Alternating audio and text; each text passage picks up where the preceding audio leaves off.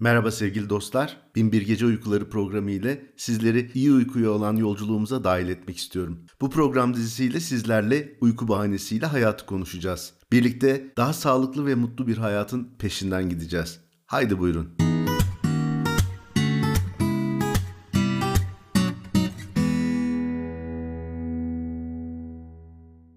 Merhabalar sevgili dostlar.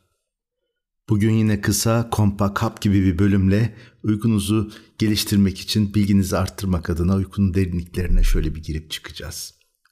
Gece tam olarak ne oluyor, uykuya nasıl giriyoruz, nasıl uykuda kalıyoruz, uykunun evreleri ne, neden öyle, kaçta uyusak da kaçta uyansak daha doğru olur, uykumuzun kalitesini ne belirliyor gibi bir sürü soruya cevap vermeye çalışacağız. Bilgilendirici bir bölüm olmasının yanı sıra olabildiğince de sizlere rehberlik edecek bir bölüm olsun istiyorum. Yine Merküryen, akıl dolu, akla odaklı duygulardan bir miktar sıyrılmış bir bölüm yapıyoruz. Hadi hayırlısı bakalım. Şimdi gerek sirkadiyen ritimle ilgili bölümde gerekse kahve ile ilgili bölümde aslında vücudumuzun uykuyu nasıl başlattığı, nasıl hazırlandığından biraz bahsetmiştik. Şimdi biraz hatırlatayım ben bunu. Bir kere gün içerisinde uyanık kaldığımız her saatte vücudumuzda adenozin isimli bir malzeme birikiyor. Bu malzeme yaklaşık 16 saat uyanık kaldığımızda bizi yorgun hissettirip uykuya yönlendirebilecek bir kum saati gibi çalışıyor. Kahve ile ilgili bölümde de anlatıyoruz. Kafein mesela bu adenozinin ortaya çıkmasını, salgılanmasını, sentezlenmesini değil de algılanmasını beyin tarafından bir süreliğine baskılıyor. Vücuda hayır sen yorgun değilsin, gayet iyisin falan diye telkinde bulunuyor. Tabii bir süre bu işliyor, bir süre sonra çöküyoruz ve artık vücudumuz bunu dinlemiyor, yorgun olduğunun farkına varıyor. Aynı şekilde vücudumuz karanlıkla beraber akşam saatlerinde saat böyle 8 gibi 9 gibi falan melatonin salgısına başlıyor. Melatonin bizim uykuya dalmamız için gereken ortamı yaratıyor aslında. Bir çeşit başlama vuruşunu e, ortaya çıkartıyor melatonin. Tabii melatonin çok merak edilen bir hormon son dönemlerde çok meşhur. Biraz bunun hikayesinden bahsedeyim. Beynin epifiz denilen bir bölgesinde üretiliyor. Epifiz neresi? Tam böyle alnımızın çatının arkası yani. Anlatabiliyor muyum? Şimdi bu epifiz önemli. Burada bir parantez açalım. Neden? Burası ışığı algılayabilen bir e, organ. Melatonin ve DMT ismi diye kısaltacağımız bir hormon salgılıyor. Bu hormonlar ikisi de çok meşhur. DMT aslında rüya evresinde salgılanan bir halüsinojen, halüsinasyonlara sebep olan bir hormon. Rüyaların oluşmasında etkili olduğunu düşünüyoruz. Tabii bu DMT'yi sentezleyip verdiklerinde de başka şeyler oluyor. O da bir çeşit uyuşturucu gibi, ayahuasca gibi falan bir takım etkileri var. O ona girmeyelim şimdi. Bu DMT aslında bir de biz doğarken ve ölürken salgılanıyor biliyor muydunuz bunu? Yani o Allah gecinden versin ölürken göreceğimiz beyaz ışık bu DMT salgısının yarattığı bir halüsinasyondan başka bir şey olmayabilir.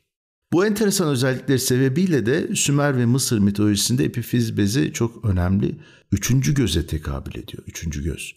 Yani Horus'un her şeyi gören gözü ve geleceği görme yetisiyle ilişkilendiriliyor plan yapma yetisiyle ilişkilendirilebiliyor. Aynı zamanda da ruhumuzun evi olarak değerlendiriliyor. Çok küçücük bir organ ama ruhumuz işte tam da bu organın içerisinde diye düşünülüyor. Ya yani bu e, epifiz deyip melatonin deyip geçmeyin arkasında çok ciddi bir külliyat var. Çok ciddi bir mitolojik geçmiş de var. Şimdi biz konumuza dönelim. Melatonin ne yapıyor salgılandığında? nöronlar arasındaki nörotransmitterler dediğimiz yani bu iletişimi sağlayan salgıyı azaltıyor. Yani böyle bir hoşluk geliyor bize. Beyne artık uyuması gerektiğini telkin eden bir çeşit uyku perisi gibi aslında. Tatlı tatlı nindiler söylüyor, saçımızı okşuyor. Bizim böyle bir uykuya doğru yol almamıza sebep oluyor. E, duyularımız hafif e, köreliyor, beynimiz daha yavaşlıyor ve biz aslında hani mücadele etmezsek uykunun o sihirli kollarına kendimizi bırakabiliriz. Tabii birazdan şeyden bahsedeceğim yani hani biz bununla mücadele edip de e, kendimizi sirkadiyen saatimizin dışına çıkartırsak ne olur falan bunlardan bahsedeceğim. Ama şimdi mücadele etmediğimizi ve uykunun sihirli kollarına kendimizi bırakıverdiğimizi düşünelim. Uyuyunca ne oluyor? Uyuyunca bir kere mesela bir takım hormonlar sargılanmaya başlıyor. Rüya görmeye başladığımızda bütün kaslarımız felç oluyor. Bir tek göz kaslarımız hariç gözlerimiz çok aktif bir şekilde çalışıyor. E, bakım onarım süreçlerinin hepsi ortaya çıkıyor. Ben bunu neye benzetiyorum biliyor musunuz? Yani şehirden el ayak çekilince birden işte temizlikçiler ortaya çıkar. İşte bir takım araçlar çöpleri toplamaya başlar, polis devreye gezmeye başlar. Aslında şehrin gece görevlileri ortaya çıkar ve şehri bir sonraki güne hazırlar ya. İşte tam böyle bir faaliyet başlıyor aslında vücudumuzda. Şimdi uykuya biz daldığımız zaman her zaman sürücü kurslarında şey yapılır ya araç birinci vitesten kaldırılır diye. Birinci viteste uyku başlıyor. Non-REM denilen birinci evreden başlıyor. Birinci, ikinci, üçüncü, dördüncü evrelere gidiyor. Oradan REM uykusuna giriyor. Üç ve dört derin uyku olarak biliniyor. REM uykusu da tabii rüya uykusu olarak öne çıkıyor.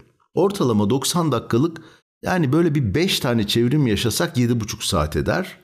İşte 8 saat e, biz yatakta kalsak işte uykuya daldın, tuvalete kalktın, geri uyudun, şu su bu su derken 5 çevrim aşağı yukarı 8 saatlik bir uykuya yakın 7,5 saatlik bir uykuyla bu işi toparlıyor.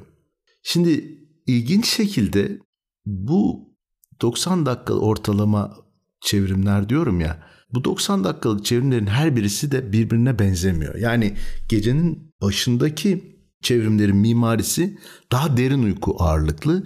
Gecenin sonundaki sabaha karşı olan çevrimlerin mimarisi daha REM uykusu, rüya uykusu ağırlıklı. Bu tabii şunu getiriyor. Ee, yani asimetrik bir uyku var burada. Dolayısıyla gecenin başından kaybettiğinizde derin uykudan mahrum kalıyorsunuz. Sabaha karşı erken kalkıp da sonundan kaybettiğinizde REM uykusundan mahrum kalıyorsunuz. Ve açıkçası bu şöyle bir şey. Ee, yani sizin baştan ya da sondan kaybetmeniz toplam uykunun ciddi şekilde hasar görmesine sebep oluyor. Çünkü bunlar birbirine V ile bağlı veya ile bağlı değil. Yani REM'de uyusam, derinde uyusam veya toplam saati de tuttursam oluyor diye bir şey yok maalesef. Yani her birini düzgün şekilde yaşamanız gerekiyor ki kaliteli bir uyku uyumuş olun. Şöyle düşünelim mesela. Siz eğer 11'de yatıp 7'de kalkan birisiyseniz bir gece 4'te yatıp öğlene kadar uyuduğunuzda eşit miktarda dinlenmiş hissetmeyeceksiniz. Çünkü büyük ölçüde derin uykudan feragat etmiş olacaksınız. Büyük ölçüde yüzeysel bir uyku, biraz rüya uykusu ama derin uykuyu yeterince uyuyamadığınız, dolayısıyla yeterince dinlenemediğiniz bir uyku yaşamış olacaksınız.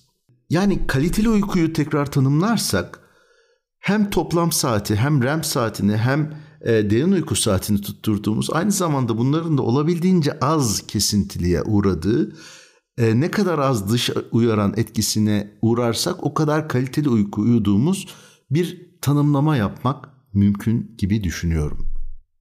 Şimdi ilerleyen bölümlerimizde biz bu derin ve rüya uykusunun kerametlerinden çokça bahsedeceğiz ama Şimdi de biraz bahsetmek istiyorum. Derin uyku ne işe yarıyor? Birkaç cümleyle anlatalım.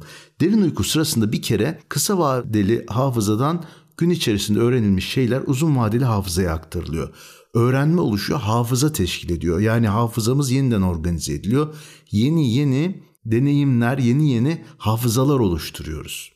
Bu çok önemli bir fonksiyonu derin uykunun. Bir diğer fonksiyonu beyin hücreleri küçülüyor. Aralarında lenf sıvısı glimfatik sıvı denilen bir çeşit lenf sıvısı dolaşmaya başlıyor. Bu bir drenaj sistemi gibi düşünün. Beynin içerisinde gün içerisinde biriken metabolik atıklar temizleniyor. Bu temizlik olmazsa ne oluyor? Bunu da Alzheimer'la ilgili bölümde konuşacağız. Çok ciddi sıkıntılar yaratabiliyor. Derin uyku aynı zamanda büyüme hormonu, tokluk hormonu gibi birçok hormonun da salgılandığı bir aşama. Dolayısıyla birçok temel sistem mesela bağışıklık sistemi gibi bu aşamada tamir ediliyor, güçlendiriliyor. Derin uyku dolayısıyla bizim aslında vücudumuzun yenilenmesi konusunda son derece önemli, etkili bir fonksiyon icra ediyor. REM uykusuna gelince REM uykusu da aslında beyindeki birçok yeniden bağlantı oluşması, birçok yeni bağlantı oluşması açısından da son derece önemli. Mesela yaratıcılık diyebileceğimiz veya yeteneksel öğrenme diyebileceğimiz, beceri öğrenmeleri diyebileceğimiz şeyler burada oluşuyor. Çünkü bunlar kompleks öğrenmeler, kompleks bağlantılar kurulmasına sebep oluyor. REM uykusu bunu sağlıyor. Ayrıca duygularımızın iyileşmesini sağlıyor. Travmalarımızı iyileştirmeye yarıyor. Bizim hani REM uykusunu da biraz duygusal bir yenilenme, duygusal bir iyileşme ve öğrenme, gelişme gibi görebilirsiniz. İlginç şekilde biraz önce söylediğim gibi araştırmalar şunu gösteriyor. Uykusuzluk toplam uykudan mahrum kalınması olabileceği gibi toplam uyku saatinin tutturulduğu ama mesela dış müdahaleyle REM uykusunun uyutulmadığı veya derin uykunun uyutulmadığı durumlarda sanki hiç uyunmamışçasına uykusuzluk çekilebildiğini görüyoruz. Dolayısıyla bunların hepsi son derece önemli oluyor. Peki ben kaliteli uyumak istiyorum. Ne yapmam lazım?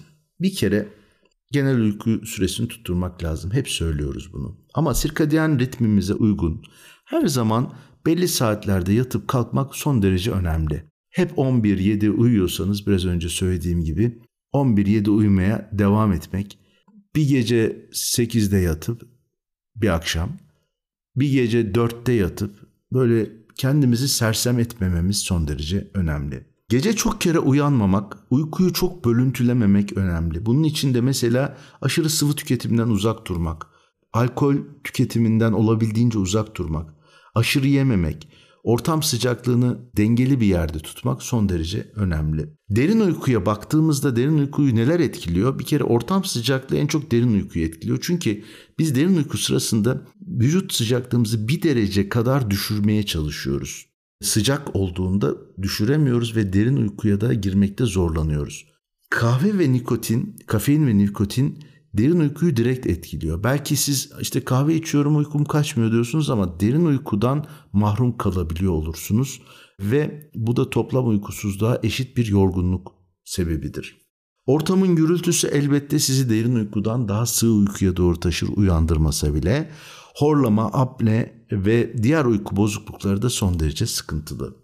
REM uykusuna geldiğimiz zaman tabii ki diğer biraz önce saydığım şeyler etkili ama mesela alkolün en çok REM uykusunu etkilediğini biliyoruz. Çünkü alkolün karaciğerde metabolizmaya e, tabi tutulurken ortaya çıkarttığı bir takım aldehitler direkt olarak aslında uykuyu ve REM uykusunu etkiliyor.